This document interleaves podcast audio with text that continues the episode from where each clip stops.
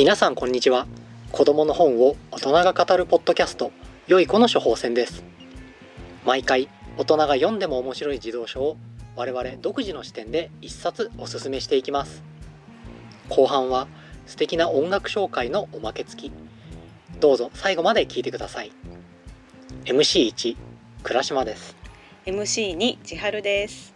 これを聞いて児童書を面白がってくれる仲間が増えたらいいなと思っています一緒に背筋の伸びた大人を目指しましょ目指しましょう。はいということで。うはい。今回なんですけれどもあの前回から突然始まりましたあの少年探偵シリーズ、はい。前回ちょっと間がねそうですね。月1更新を頑張っていこうということだったんですがちょっと空いてしまいましたが。でも前回からねうん新企画はい少年探偵シリーズというのが突然始まりましたけれども、はい、えー、と今回もそのシリーズで第2弾ということで作品をご紹介したいと思います。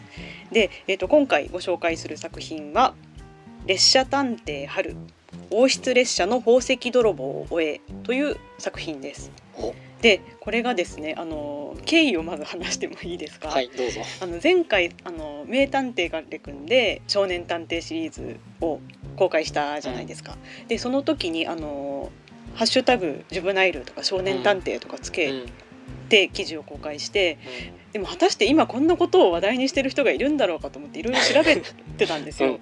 そしたらあのこの早川書房のうん。早川ジュニアミステリーのあのノートの記事が見つかって、なんとあの2020年10月にこの列車探偵春新刊で出ましたっていうのニュースを見て私はあこれはもう最新型の最新版のこのジュブナイルの作品ならぜひこのタイミングで読んで取り上げようで今までなんか何十年も前に出て、とか私が子供の時に読んでみたのばっかりだったじゃないですか、なのでこの最新版をやってみるのはいいんじゃないかなと思って今回取り上げました。はい。でこの早川ジュニアミステリーっていうのがあの皆さん聞き慣れないレベル名なのではうんうんうんと思うんですけど、うん。これあの、まあ、ミステリーといえば早川。うん。ですね、あの子供向けというかね小学校中学年からの、はい、シリーズということで、でこういう新しい作品もそうだしクリスティとかねそうね。をこのレーベルに入れて。レーベル最初のやつがですねこんな感じなんですよ。アガサ・クリスティの「オリエント急行の殺人」うん。列車好きなのかもしれない。でそして誰もいなくなった進みメソポタミアの殺人、えーパディントン初4時50分、うん。うん ABC 殺人事件ナイルポにシス、マープルとねうんうん。続いてますね。ということでかなり気合いの入った。うん。あの絵とかはこれまでのなんていうんですかね僕たちがやってきたのはうん。割と本当に昔の児童書っていう感じだったんですけど、もう最新型というかアニメって感じの。アニメですね、うん。結構面食らう感じうんかもしれないんですが、うん私の本棚にはなかった感じのテイストで。す、ね。はい、倉島のオタク本棚にもない感じですね。ちょっと最新系すぎて。最新本当最新型ですよねこれ、でも中身はねうん。うんすごくいいのでご紹介したいということで。はい。では概要をちょっとご説明していきます、はい。えー作者はえー MG レナードさんとサム・セッチマンさんっていう方々の共著です、うん。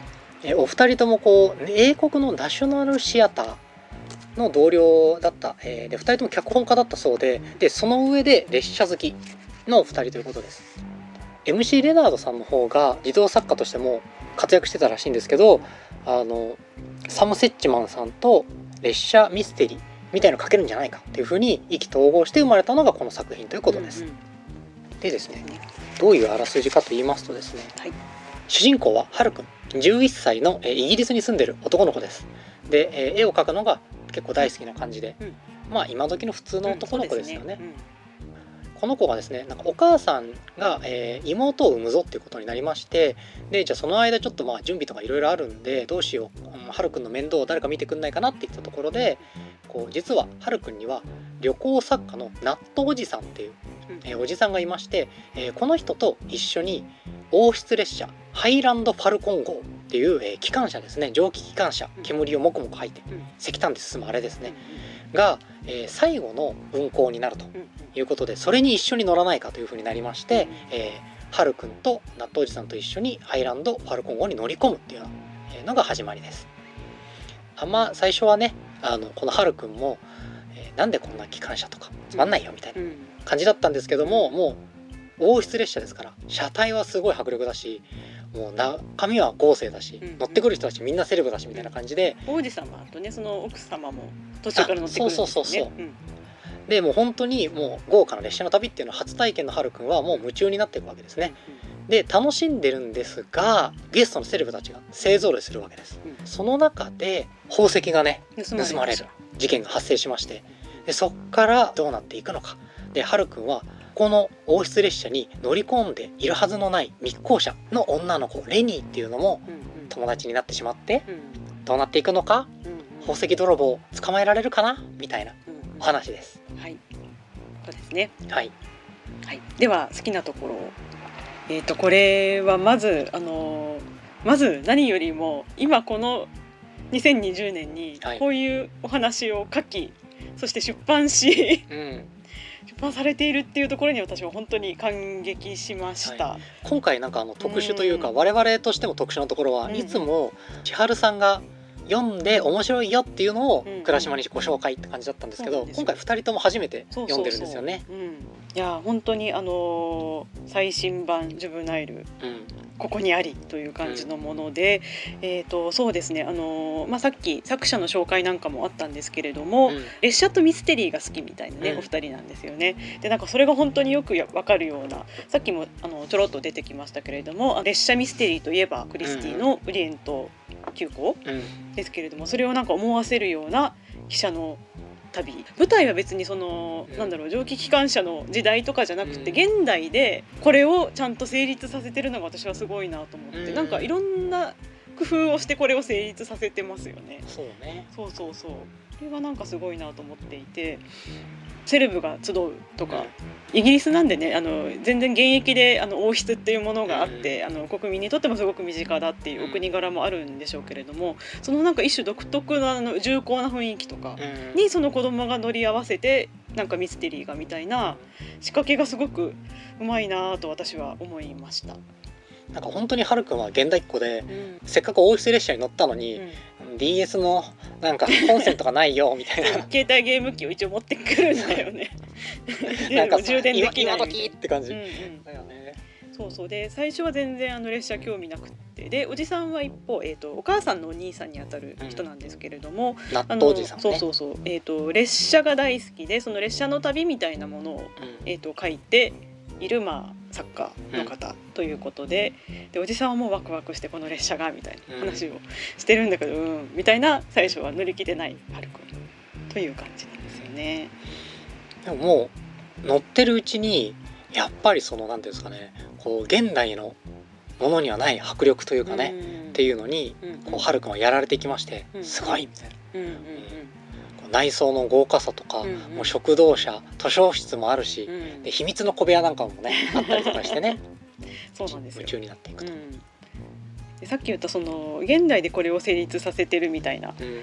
ところで言うとあの今もう誰もがスマホを持っている多分うん。イギリスでも同じような状況だと思うんですけれども、下手したら子供も持ってるみたいな状況だったりとかして多分なんか謎解きみたいなことをやろうとするとどうしてもそういうものを抜きには語れない気がするんですよ、この現代のお話にするとね。でもこの一種独特な時が止まったようなそのうん列車の中。でしかもおじさんもなんかもうスマホとか持たないみたいなちょっと変わってる人という設定なのでそう,、いうものをなしにするっていう舞台設定がちゃんとできているというか、それもなんかうまいなというかそれそれがいいなっていうふうに思いました、逆に蒸気機関車だからできたって感じですよね、普通のそうそうそう。あの新幹線とかだったらコンセントあるしみたいなうん。話になったりとかすると思うので。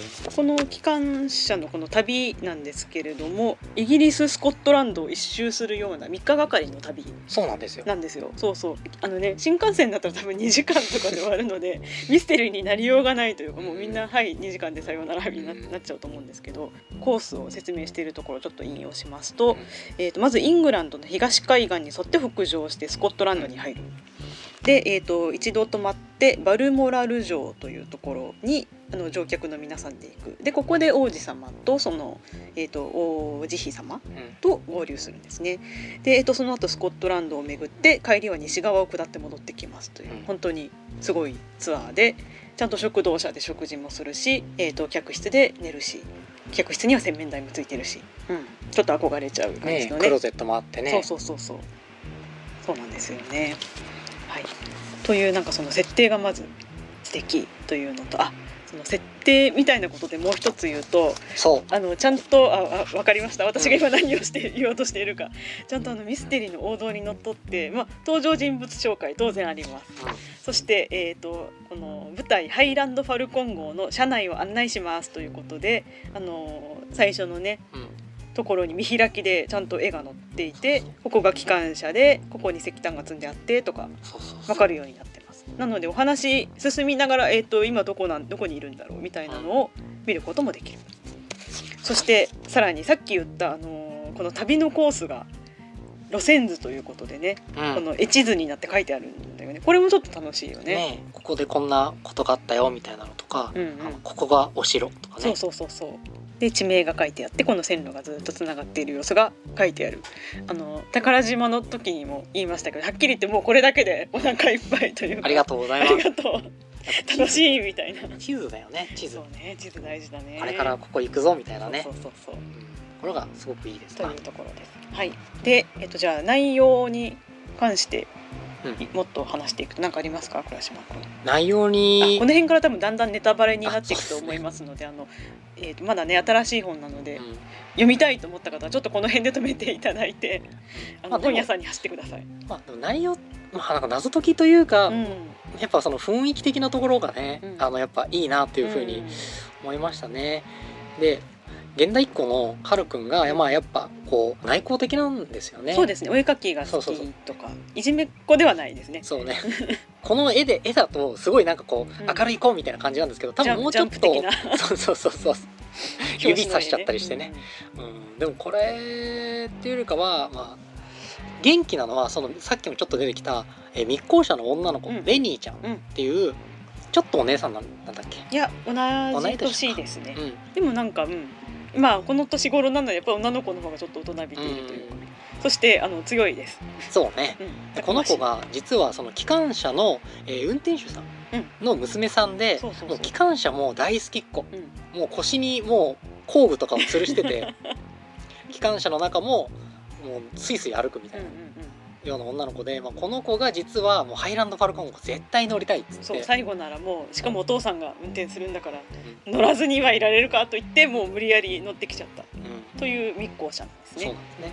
でもこの子とハルくんのこうやり取りっていうのはやっぱいいですね、うん。もうだから男の子の好きなもの全部載せでなんですよ これは。あレニーちゃんも含め。そなるほどね。う列車。うん。ミステリー。うん。成長。ボーイミーツガール確かにそうだな。冒険してうんうん。いろんな素敵なところ見てうんうん。子供版のジェームズ・ボンドかお前はっていう感じなんですよ。確かにゼロゼロセブンだこれ。そうなんですよ。王室のいいとこ乗って。そうだ。うん。なんか宝石とかあったりして。そうそう。だからそのキングスマンとか、うん。そういうこうあのー、007の最近のこう007になるものみたいなビギニングみたいなのとかもあるんですけど、あちょっとそれも感じるようなうん。あのねちょっとやっぱ抑えてますな。英国の方々と思いましたね。確かにそうですね。なんかこのはるくん私正直最初読んだ時になんかちょっとおとなしすぎるかなというかあなんとなくこう主人公なんだけど印象うん薄くってしかもその、まあ、自分が好きで乗ったわけじゃないうん列車の旅みたいな感じのところもあったんですけどこのレニーが出てきてから、うん。そのあでねしかも周り大人ばっかり、でしかもセレブで微妙になんかこう親しみが持てない感じの人たちばっかり。ちょっと嫌なやつなんですよそうそう。でもおじさんはちょっと面白そうなんだけどあのそんなに親しいわけじゃない。あのクリスマスぐらいにしか会わないみたいな感じだったので、っていうのもあって割とこう引っ込んでいたはるくんがこの同じ年のうん。レニーに出会いしかもこの列車大好き機関車大好きレニーがいろいろこの教えてくれるんですよねうん。機関車のこと。をそういうのでこうぐんぐん春もなんかこう自分らしさというかを出していく感じというかがそうレニーに出てきてから話がわーって盛り上がっていく感じがなんかいいなと思いました。うん。うん、いいですね。やっぱレニーとこの2人の友情というかね、うん。それもね注目です。その男の子の好きなもの全部載せの話じゃないですけど、あの機関車のこの運転台っていうんですか、運あー転席を見せてもらってここで一緒にご飯を食べるあシーン。あれ好きですね。いいですよね。釜の熱でうん。卵焼いちゃいましたとかそうそうそう。お芋をふかしちゃいました みたいなのがこうどんどん出てきてそこで一緒に機関士のおじさんたちと一緒に食べる。ちょっとラピュタ的な。ねえ。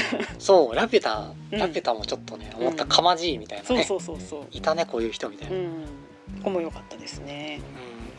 からですねなんとなくさっきからこの2人は機関車の話超してるなっていう風に思ってる方いらっしゃるかもしれないんですけど、うんうんあの登場人物のセレブたちうんよりかも、うんやっぱ一番魅力的なのがこの列車なんですようん。ね。列車ですね。でなんかこの作者もそれを書こうとしているっていう感じがすごくしてます、しますよね。なんか途中であのこの石炭この機関車石炭燃やして、えーボイラーで、えー水を水蒸気にして、えー車輪を動かすうんっていう、えー方式なんですけど水をどんどん補充していかなきゃいけないんですけどその補充の仕方とかももう一生割いて書いてあるんですよ。でそれがすごく魅力的でうん。ウォータースクープ。っスクープて書いてありましたね。だから水をすくうっていう話なんですけど、うんうん。あの列車の僕もこれ読んで初めて知ったんですけど列車が走ってってで列車のお腹からこう通路というかスロープみたいのを下に下ろすんですよ。でその線路の間にこうプールみたいになっててうんでそこにこうその通路を突っ込ませてうん。ガーッと水を一気に補充するっていう。なんかもう1分で何トンとか10秒で何トン。三千ガロンガロン。書いてありました。十三トン以上。たった10秒でやった。っていうぐらいのうん。一気にやるっていうシーンでうんこれでもうねあの私もはるくんも うん。列車最高みたいうん目がハートになった瞬間みたいな。な、はい、感じなんですよ。これもねうん。そういう列車描写には本当に、うんうんうん。あの詳しく書いてあるので皆さん見てほしいですね、うん。これは、イギリスってこのレ列車イギリスの人って好きなんでしょうね。あの、うん。そうそうそう。この私作者の後書きかなんかでうん読んだんですけど、この作者、えー、とレナードさんうん。女性なんですがなんか、えー、と機関車トーマス好きの息子にトーマスの次に何を読ませればいいんだろうって思った時になんかこんな話あったらいいなと思って発案しましたみたいなことが書いてあってそういえばトーマスもあの、まあ、現代にあってバリバリにあの機関車の話だったりするしやっぱりなんか国民的になんかこういうみんな好きみたいなものなのかなとちょっと思ってしまいました。うんそれがよくすごく出てますよねやっ。ぱ誇りって感じなんでしょうね、うん自分たちがやっぱほら産業革命とかでさ、うん鉄道網をちゃんとこういうふうに引いたぞっていうのもあるだろうし、うんうんで機関車トーマスに関してはもうあれもすごいシリーズで実は機関車トーマスの中で、えー起こった事故とかっていうのは実際に起こった事故なんですあよ。ーをモデルに作ってたりしててもう凝りようが半端ではないんですよね。あのでもあれ親子2代で書いてますよねそういえば。あそうなんですそうそうそうあの作最初の初代の作者の方が亡くなった後に息子が引き継いでかいまだ今も書いてますみたいな話だった気がする。血筋って感じですね。ねイギリスっぽいですねなんか。というような感じで、うんまあ列車大注目そうですね。というところです。ここ好きなところ。うん。であとミステリーとしてっていう話をちょっとしていくと、あのなんていうんですかねあの少年探偵とはみたいな話前回ちょっとしたんですけれどもその子供としてのやり方で謎を解いていくのがこの少年探偵ものというか自分なりの魅力だと思うんですけれども、えー、とこの作品でははるくんは、えー、と絵がすごく得意うん。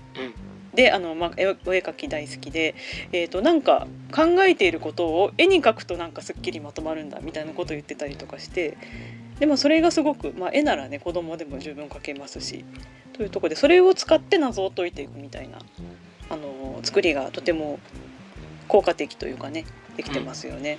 なんかこれまでの少年探偵ものとか、うん。まあ、これまでっていうかカレクしかやってなくて、まあ、他にも、まあ、あのいろいろ読んでたりするんでうん。あれなんですけど、少年探偵ものって基本的に結構大人と対等だったりうん。するんですけど、うん。この列車探偵のハルくんはうん。明確に子供としてこう大人の下にいる子供としてね、うんうんうん。書かれているところがあってその子がどういうふうにこう大人たちに対抗していくのかみたいな、途中でこうお前犯人なんじゃないのかって疑われちゃったりとかうん。したりするのを跳ね返していくうんうんうん。ハルくんしてレニーみたいな感じですね。そうですね。この絵が好きな子らしいなんか観察力とかで自分がなんか何気なく描いていた絵にあれ？こことここが？みたいなことでその真相に迫っていったりとかっていうのもありますしあとやっぱりあの伏線とかもあのなんだろう最初読んだ時気がつかなかったんだけど2回目に読むとあここにちゃんと書いてあったんだみたいなこととかもあの細かく散りばめられていてなんかこれはあの再読も面白いかなと思ったりしますね。であとやっぱりこの雰囲気を生かしたさっきもちょっと出てきたけれどもあの本棚の隠し扉的なこととか、ね、そういうのもうまく使われていたりとかします。うん、本当になんかミステリーであの必要なものっていうのはきちんと全部入っている感じですよね。でもね。あのグランドホテル形式というか、まあ、群像劇というかすごいいろんな人が乗ってて、まあ、一人一人ちょっと言ってくとあれなんですけど、うん。まね、あのいかにも怪しそうなあそう人がね。そうそうそう、う。ん。男爵遠いあのところの男爵とその息子とか、うん。まあもちろん王子様と王子妃も乗ってるし、なんか大企業の金持ち夫妻みたいなの乗ってたりとか、こう今はちょっと没落しかかっている老婦人とその執事みたいな、うんうんうん。あのなんかいかにもって感じのそう。伯爵と。かがそうちゃんとあの現存しているって言ったら変ですけどそういうあ社会なんだなっていうのもわかる。それがやっぱりそのなんだろう。あの古典ミステリーっぽい雰囲気も作ってますよね。うん、だから本当にその融合の感覚っていうのが、うんうん。不思議な気持ちになってそうますね。そうそう一瞬現代のだからそう話なんだけど、うん、いつの時代の話なのかが分からなくなる感じというかですね。はい、うん、そう途中でねカメラマンさんがバッテリー取ってきてとか言ってあバッテリーバッテリーだ、うんあそうしかもあの写真見せてって言うとねパソコンで見せたりとそうそうそうかしてあデジカメだったんだねっていう。そういえばそう気がつく感じ。とかね、で逆に言うとなんかそれが出てこなければ本当にあのき忘れてしまうぐらいのうん。感じなんですよね。うん、タイムスリップものみたいな感じもちょっとありますよね。そうそうそうそう。でもそう完全にその昔なあのなんだろう100年前の話ですとかじゃないからちゃんと今の現代の子にもあの読めるというか本当現代っ子としての春がいたりするのでね読みやすいんじゃないかと思いますね。はい、じゃあ好きなところはこんなもんでしょうか？そうですね。あもう一つあのやっぱりこれなんか児童文学というかだなと思ったのがそうさっきも倉島君ちょっと言いました。成長がある、そうね。なんだろう列車はこうぐるっと回って同じようなとこに戻ってきたようですがその前出発前と後では春は大違いになっている。みたいなところをやっぱりちゃんと注目して読んでいくといいかなと思ったりします。ちょうど3日で戻ってくるね。そうそうそう。男子3日合わざれば。あそうか。してみよ そういうことなのかな。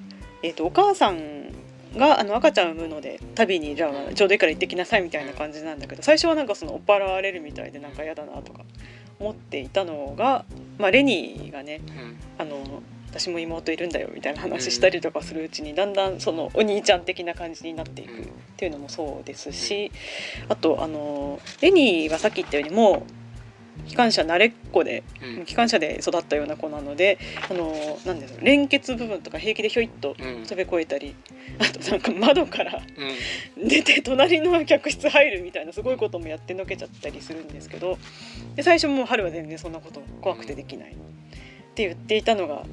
はい、これあのネタバレですよ言いますけど。最終的にはどうですか？走ってる列車のうん。うん外に出てうん。屋根を登る？うん。そういうすごい技を本当にジェームズ・ボンドみたいな感じの。あ確かにね、うん。うん、映画みたいとか自分でも言ってますけどね,、うん。ねこんなことやるなんてみたいな。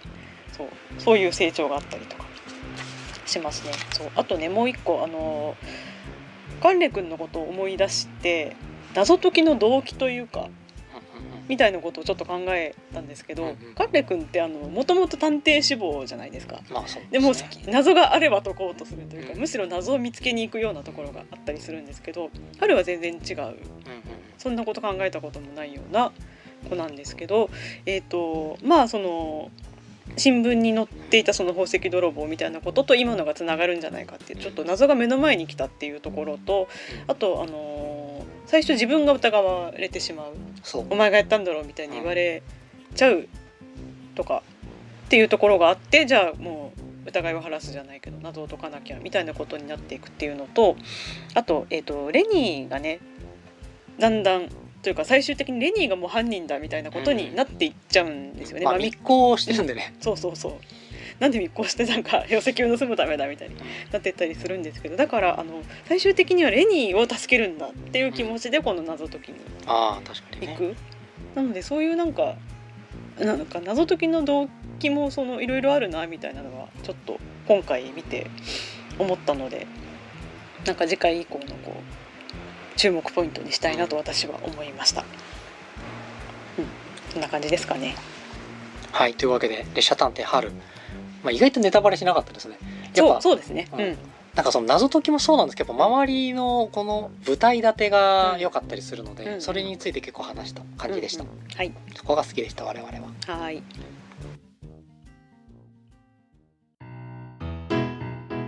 ではこの人にご注目のコーナー。はいご注目。はい。好きな登場人物を言うというコーナーです。はいそうです、ではどっちからいきましょうか？じゃあ千原さんから。はいわかりました。私はですねえっ、とご注目は納豆おじさん。この旅に行くきっかけになった人物ですね、はい。にご注目かなと思います。はい。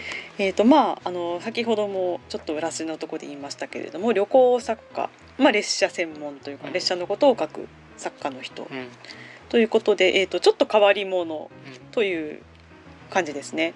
なんか腕時計を両手にいっぱいしているとうん、うん、どういうことなんだっていう、なんか世界の時間をこれでわかるんだみたいな感じになっていたりとかね。で、えーとはい、ネットを使いませんとかいう感じになっています。でまああの何ですかね。私あの最初はまあこのこの人が探偵的な存在になるんじゃないかとちょっと予想して読んでた偵師匠みたいなね、そうそうそうそう。ねあの変わり者のおじさんといえば探偵でしょうぐらいの感じにど 思ってたりしたんですけど。そうかな。そうかな。うんうん。どうなんでしょう。でもそうそう。でもまあ読んでいくと意外と常識人ね。えであのちゃんとしてるところはちゃんとしてるしなんか、まあ、春が疑われるのでかばったりとかあの、あんまりこういうことすると疑われるからやめた方がいいよみたいに言ってくれたりとかする人なんですけれどもでえっ、とでねまあでも最終的にはその一緒に謎を考えていく。でこの密航者のレニーのこともまあ早い段階で打ち明けられるとか、まあ、傷がつくのかな。うんうん。ですけれどもまあかばってくれたりとかあと最終的にこの春があの証拠をつかむための大冒険をするんですけれども、まあ、その手伝いをしてくれたりとか。っていう役回りです。でえっ、とそうあのこれ思いっきり受け入れなんですけれども、あの高橋源一郎さんの「飛ぶ教室」っていうラジオがあって、あのまあど本おすすめ本の紹介とかそのまあ見どころみたいなのを紹介してくれる時にあの、えっと子どもの成長においておじさんっていう存在は必要なんだみたいな話をまあ僕のおじさんみたいなそうそうそね。うん。でその親とは違う価値観であの子供に接してくれる人が必要ということでやっぱり納豆おじさん欠かせなかったんじゃないかなと思ったりうん。します。うん、であのそうなんですよ。でえっ、と探偵的なその活躍を私はまあ期待して読んだっていうのもあるんですけどそれにしてはなんかややなんていうんですかね途中すごい存在が薄くなっちゃったりとかするところがあったんですけど私思ったのがあのちょっと一時納豆おじさんも犯行のチャンスあったよねみたいあなところ出てくるじゃないですか。納。豆おじさんアリバイない。そうそうそうそう。説。あれ？実はアリバイなくない？みたいなところがあったりするのでなんかそのためにあえてこうミステリアスな感じで書いたのかなと私は思いました。であのということでそうそう最後この物語の最後にあの次の列車の旅も一緒に行こうねみたいな話になるじゃないですか。ということは私これはシリーズになって納豆おじさんときっとまた行くだろうと思うので、うんその時の納豆おじさんの活躍に期待したいというのもあってにご注目です。はい。じゃあご注目はい。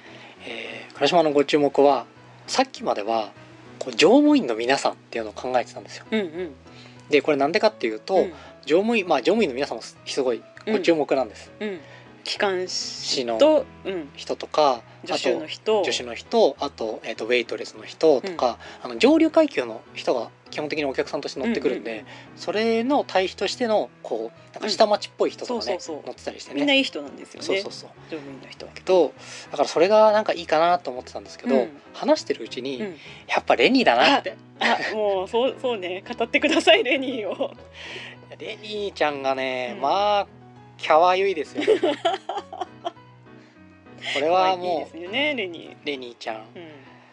いやだからそのねそのなんか別のうん。さっき言ってたあの高橋源一郎さんの話で、うんうんなんか親とかからとは別の価値観うんうん。があの成長には必要って話で,、うんでそれのこう知的な面というか、うん。っていうのをあの納豆おじさんが担ってるとすれば、うんうんうん。こうバイタリティ面っていうのをこのレニーちゃんが担ってると思うんですよ。そうねで女の子のなんだけどもう全然スーパーパワフル。うん。うんもうすごいっす。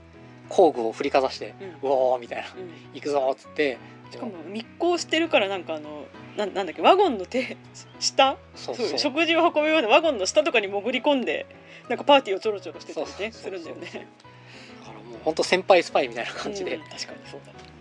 でやっててあボンドガールか。ボンドガールもうボンドガールっていうかむしろ春の方がボンドガールぐらいの勢いですよ ボンドボーイですよボンドボーイか。確かにね。レニーの方が、うん。うん、ボンドですそうかもしれない。うん。でもう新しい世界とか新しい価値観とかっていうのに、こうグイグイ引っ張って、うん。こう連れてってくれるっていううんのでやっぱこの子が出てきてから、うんこう色を帯び始めるっていうのは、んんうん。あの本当にその通りだなっていうふうにんん思いますね。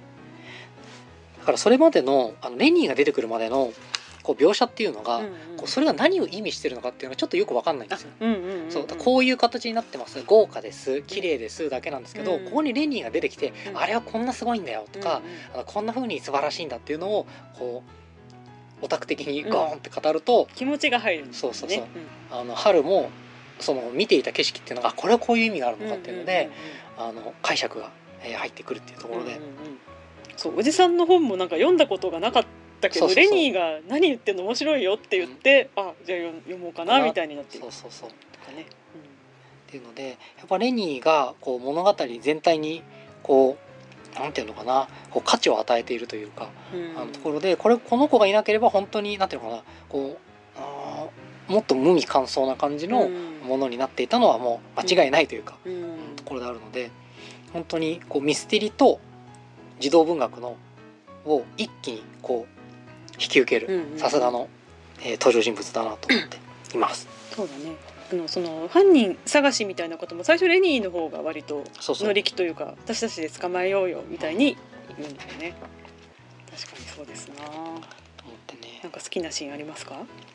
レニーね。まあでもレニー俺の好きなレニー。俺の好きなレニー。もう大体でもね やっぱねこう何でもできちゃう感が結構好きで、あの列車の中とか、うん。あのすごい揺れるんで、うんうん。あの全然ハルくんとかはあ歩けなかったりするんですけど、うん。レニーはスイスイ行ってこれはね列車の歩き方みたいなのがあるんだよみたいな、うんうんうん教えてくれたりとか、うん。こう春がこうスケッチとかをね描こうとするときに腹ばいになるといいよみたいな、うんうん。こう2人で。まあね揺れちゃうからそうそうそうう。まく書けないとね。2人で腹ばいになってこうああすごいとか。うん。でレニーにこう絵がすごいうまいねとかうん。褒めてもらって、うん。春はでへへみたいな。あそうそう。お母さん以外に初めて絵を絵に注目してくれたみたいなことを書いてる。だから多分春くんの周りの男の子友達とかもあの多分現代っ子だから、うん。あんまりこうなんか絵とか描いててもうん。うーんみたいなうん。声だったんだろうけどすごいものをすごいってきちんとうん。認めてくれる人が来るっていうところで。そうね。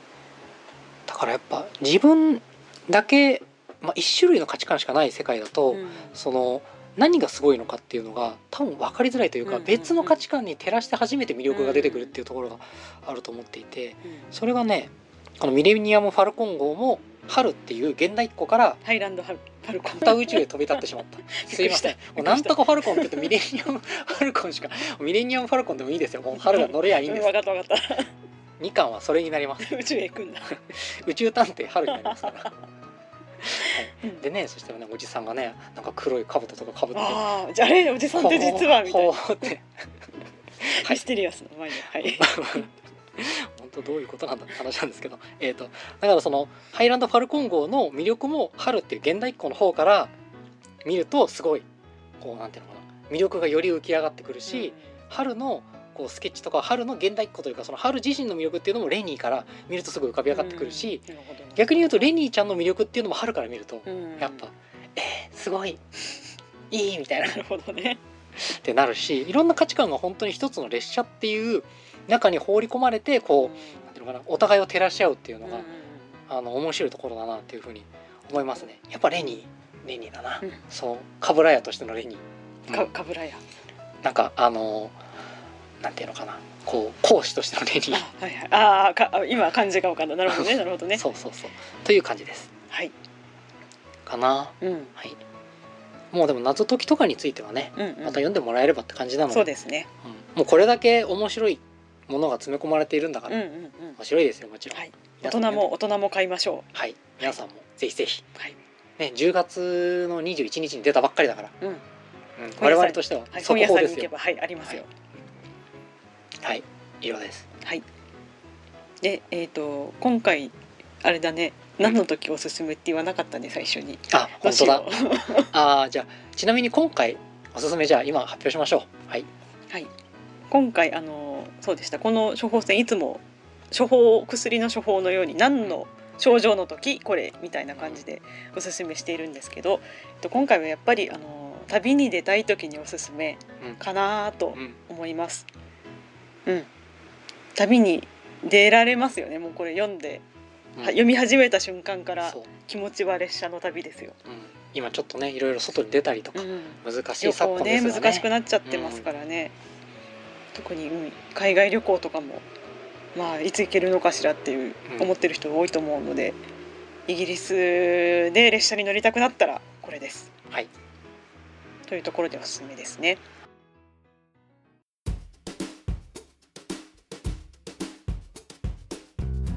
であとあのーこの「少年探偵」シリーズの定番になるのが「あの探偵通知表」というはい。ものでして物語の中の少年探偵たちを私たちが勝手に決めた項目で評価といったらまあ大げさですけど、はい。でどの？5段階評価をしていこうという。土を出そうというものです。で、えー、とどの力について、えー評価項目に関しては、えー1推理力、はい。2観察力、はい。3行動力、はい。4冷静さ、はい。そして5腕っぷし。はい。6というかまあエクストラ。として友情パワー、うん。これを全て5段階で、えーはい。評価していこうというところです、はい。さてどさてうしましょうか？春に関しては。まあ、今回は全く打ち合わせなしでこれから話しながら決めていきます、はい。まずじゃあ初め推理力。推理力推理力うん。まあでもうんそんなにないんだよね。そんなにないんですよね。でもでも最終的にあのほぼ一人で結論にたどり着きましたよね。そうなんだ。からなんかそこの飛躍がすごくて、うん。なんかそれまで急に最後こうそう絵を描いてると、うこうまとまるんだって。言って、ん。なんか降りてくる感じなんですかね。そう。ということは意外と高いのかもしれない普段に絵描いてる時5とかそのぐらいの勢いですよね。スイッチがなんかス入る。イッチが入ると5みたいな。うん感じなのかな。難しいですか、うん、おかしいな。4とかなんか中途半端な感じにうんうん。まあ。一しますかね。じゃあ一旦4旦4はい。ですね。はい。続いて観察力。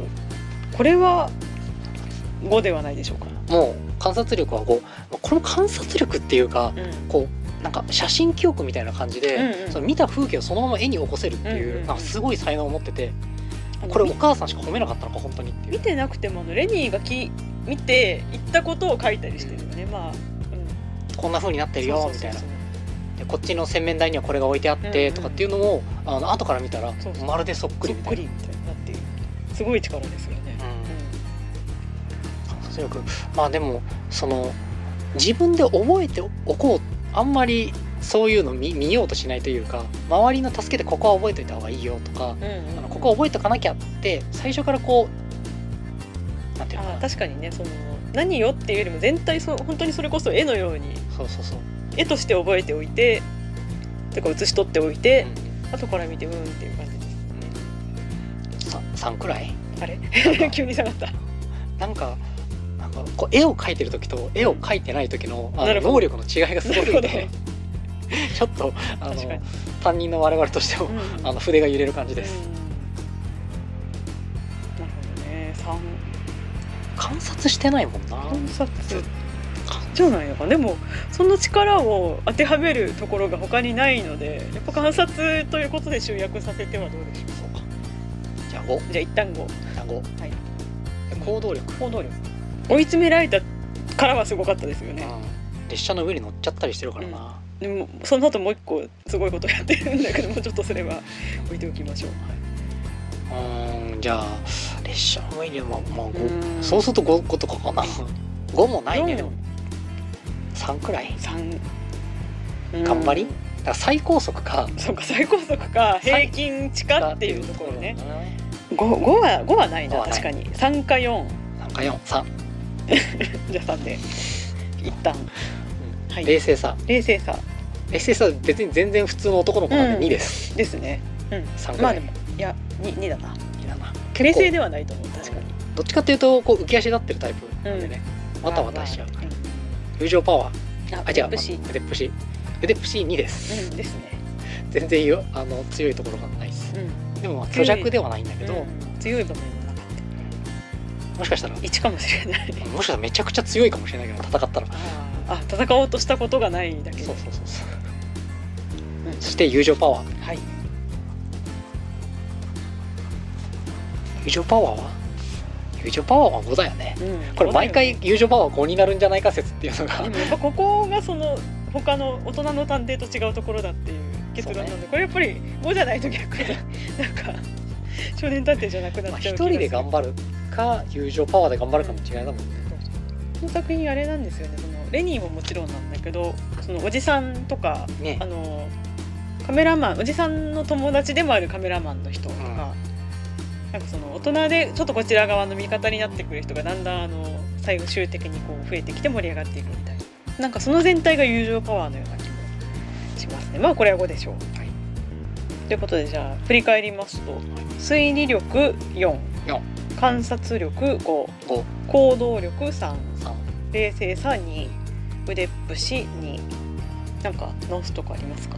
友情パワー5あ、まあ。ごめん、うん、友情パワー5うん直すところ。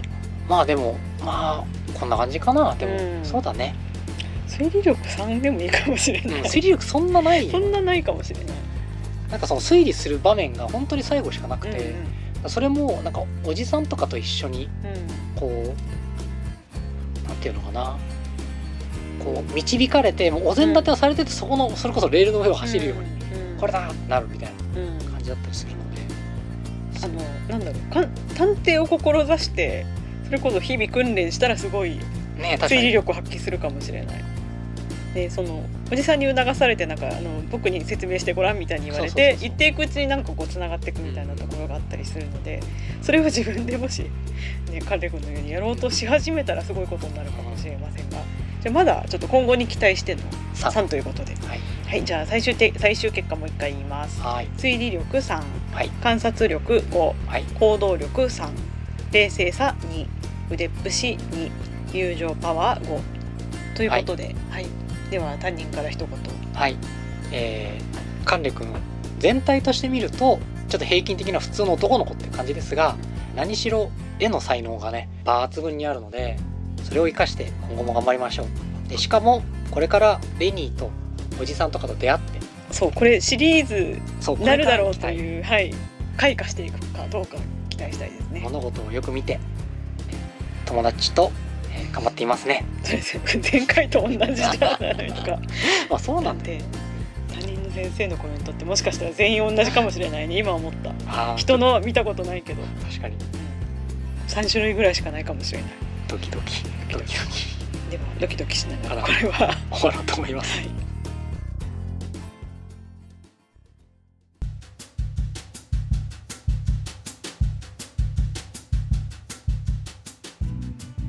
では後半です。はい。良い子のソングブックのコーナーです。はーい。はい、これはどんなコーナーですか？はい、このコーナーは前半ご紹介した本に関係のある音楽。まあその他のカルチャーの話にえー横滑りしていきながらご紹介していくというようなコーナーです。おすすめ曲をね1曲ずつはい。紹介するという感じにあります。では私からでいいかしら？はい、では私がこの作品に関連して、えー考えたおすすめの曲は、えーハーパース・ビザールの「チャタヌガ・チューチュー」という曲です。うん、うんこれはですねまずあのハーパース・ビザールは、えっと60年代後半のアメリカ西海岸のグループです。あのいわゆるソフトロックと言われる感じであのこれ前回にちょっとつながるんですけどうん。で少年探偵はソフトロック合うんだろうかと自分で思いながらうん。選んだんですけどはい前回ロジジャー・ニコルズザ・スモールササークル・オブ・フレンズでした。はい。で今回はあのでチャタヌガチューチューはですね、うんえっ、ともともとはグレン・ミラーのえっ、と1941年の曲をこの現代的というかまあ60年代的にアレンジした曲で、まあえっ、と列車の曲列車の曲なんかあったよなと思って 思いついたっていう感じです。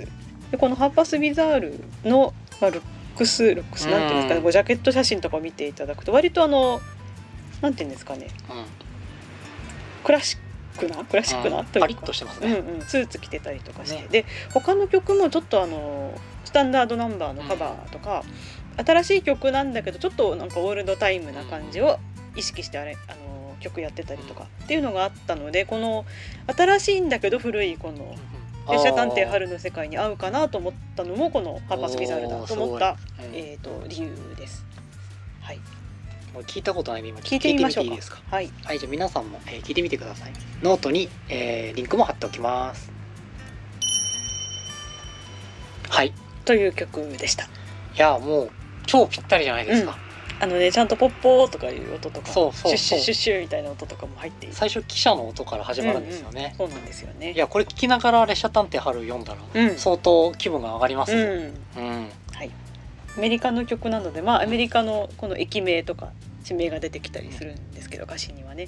はい。でもうんぴったりでした。我ながら。いすごいびっくりさすがですな。これを出してくるぞ。えいえいというわけで皆さんも聞いてみてくださ。えはいいぜひでは、はい。倉島くんは。で倉島なんですけど あのもうそろそろ倉島の音楽能力が限界に来ています。いやいや毎回あの音楽と言いつつ映画紹介とかね他のそものの紹介になっていくのを楽しみにしている人も多いと聞きますよ。あそうなんですね、うん。今回は ちょっといかないんですけど。今回ですね、うん。あのーおすすめするのはダフトパンクの「Lose Yourself to Dance」っていううん、のがありまして、うんこれがですねダフトパンクって皆さんご存知ですか千原さんご存知私わかんないです。なんていうのかな。えエレクトロ的な感じ、うん。こうピコピコした感じの,、うんうんうんうん。あの音っていうのを、うん、なんだっけあれ？な名前が出るかなっちゃった。ドイツの人たち。クラフトワーク。あクラフトワーク、そううん。クラフトワークとかうん。のピコピコっていうよりにちょっとロックっぽい感じとかしたりとかして、うんうんであのもうガレージの中で作っちゃうみたいなうんうんうんような人たちっていうのがいて、まあ、うん。それのまあ元祖というか一番有名な人たちなんですけどでその人たちが何年か前に出したアルバムでうん「ランダムアクセスメモリーズ」っていう、うん。えーアルバムがありましてこれのコンセプトが、うん。あの昔のファンクとかを今のそういったようなえーエレクトロな感じで蘇らせるところでだからそれがすごくその列車探偵ハルのうん。あのコンセプトとなってるかなっていうふうに思ってうん。ちょっとそのアルバムの中からこの「Lose Yourself to Dance」っていうのを、うん。えーご紹介したいっていうのとうん。でこれのこれノートにも貼りますけど、中にまあいろんなこう公式の PV もあればうんうん勝手に人が作ったようなのもあるんですけど、それの中の一個に「ソウルトレイン」ああはいわかりますか、はいはいはいそれの踊りまくるうん。人たちと合わせてるのがあって、へーそれがすごい俺好きで、うん。一時期異常に見てたんでそれです。あその動画です。それあなるほど。見てみたいですね。そうそうそう。はい。もう列車だしということで、うん。はい、まあソウルトレインね。そっかそっかそこに繋がるのか。というわけでちょっと今から見てみましょう。はーい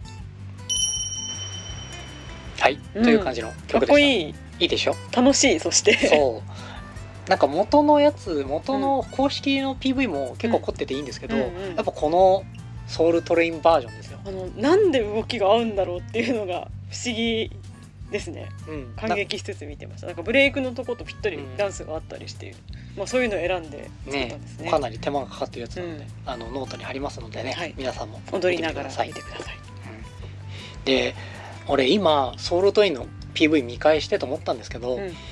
ソウルトレインって結構そのアメリカの黒人の人たちにとってかなりこう、うん。もうそれこそソウル、うん。ソウルフードじゃないですけど、ソウル TV 番組だったらしいんうんですよ、うんうんうんでこのレニーちゃんも、うん。あの実は結構重要なところとして多分インド系ですね、あこの子。そうそうそう。あの有色人種ですよね。そうですね。うんだからやっぱりなんかそのそういう人種的なところもね、うん。あのかなり気をつけて書いてるうん。感じがしますね、あの王子妃も思いっきり白人っていう感じじゃなくてあどっちかっていうとラテン系だったりとかね、うん。えーする感じですよね、うん。だったりカメラマンの人もね。そうそうそうそうそうそうそ人なのかしらこの方はこの人何なんだろうね。アイザック・アデバヨ系ですかね、うん。アデバヨっていう名前ですからね、そのあたりもこう昔の探偵ものとかね、それこそ扱いがひどかったりするじゃないですか。個黒人はままずなんかこの出てこないというか。あのあれですね女中か運転手かみたいな。酒飲みかみたいな。感じだったんですけど。でしかも有色人種で女の子でうん。引っ張っていくっていうので、うんうんうん。なんかそういうところもきちんと抑えてるんだなっていうのに、うん確かに今ちょっと見て気づきました、うんうん。あそうそうそれあの言い忘れてたんで今言ってもらえてよかったです、うんうん。っていうような感じですね、うん。いや本当にいいです。それももう超魅力的なキャラクターですからね、うん。では今回はこんなところですかね。はいはい。では今回お出しした処方箋は？えー、と旅に出たい時におすすめ。そして少年探偵最新型を読みたければこれ列車探偵春王室列車の宝石泥棒を終え早川ジュニアミステリーより。音楽に関しては？パーパースビザールチャタヌガチューチュー。とダフトパンク Lose Yourself to Dance でした。はーいでは告知はいしますそうですね。はい。はーい。えっ、と我々ゆうこの処方箋えー、ノート公式サイトとして使っています。はい。ご紹介したもののちょっと情報ですとかそうですね。あと探偵通知表の,、うんうん。あの画像にしたものとか。そうそうそう。動画のリンクとかもね貼っておきますので、見てください。ゆうこの処方箋で検索してください、はい。一応検索すると一番上に来る。まあ俺が検索しまくってるだけかもしれないですけど あのこれ君でしょっていう のかもしれませんはいで、ポッドキャストはのリンクもそこからえー聞けるようにしておきますが、うんうん Apple Podcast や Spotify、アンカー等有名なポッドキャスト配信サービスでも聞けるようになっております。はい、よ皆さんよろしくお願いいたしろします。くお願いします。お便り等もお待ちしておりそうま。ですすね。あのコメントとかメッセージをいただけると、はい、はい、嬉しいなと思いますので、ぜひ。よろしくお願いそしてあいたします。のぜひ好き好き？あれ？好好きとかフォローとかね、はいノートしてもらえると我々が嬉しいと。はいフォロー特にフォローはしていただけるとあの次回出た時にはい、通知がいきますのでよろしくお願いします。すことがありません。よろしくお願いします。そんな感じですかね。はい。というわけで今回はね、えー結構頑張って早めに出したんじゃないかといううんうん。最新型を、アップトゥーデートな感じでそうお届けしました。そう他にもいろいろちょっと企画を考えてるんですが あの考えるだけ考えてっていうところがねそうなんです。あるんでね、うんはい次回もお楽しみにしていただければと思います、はい。それではまた次回少年探偵シリーズ続けていきます。はい。さようなら。さようなら。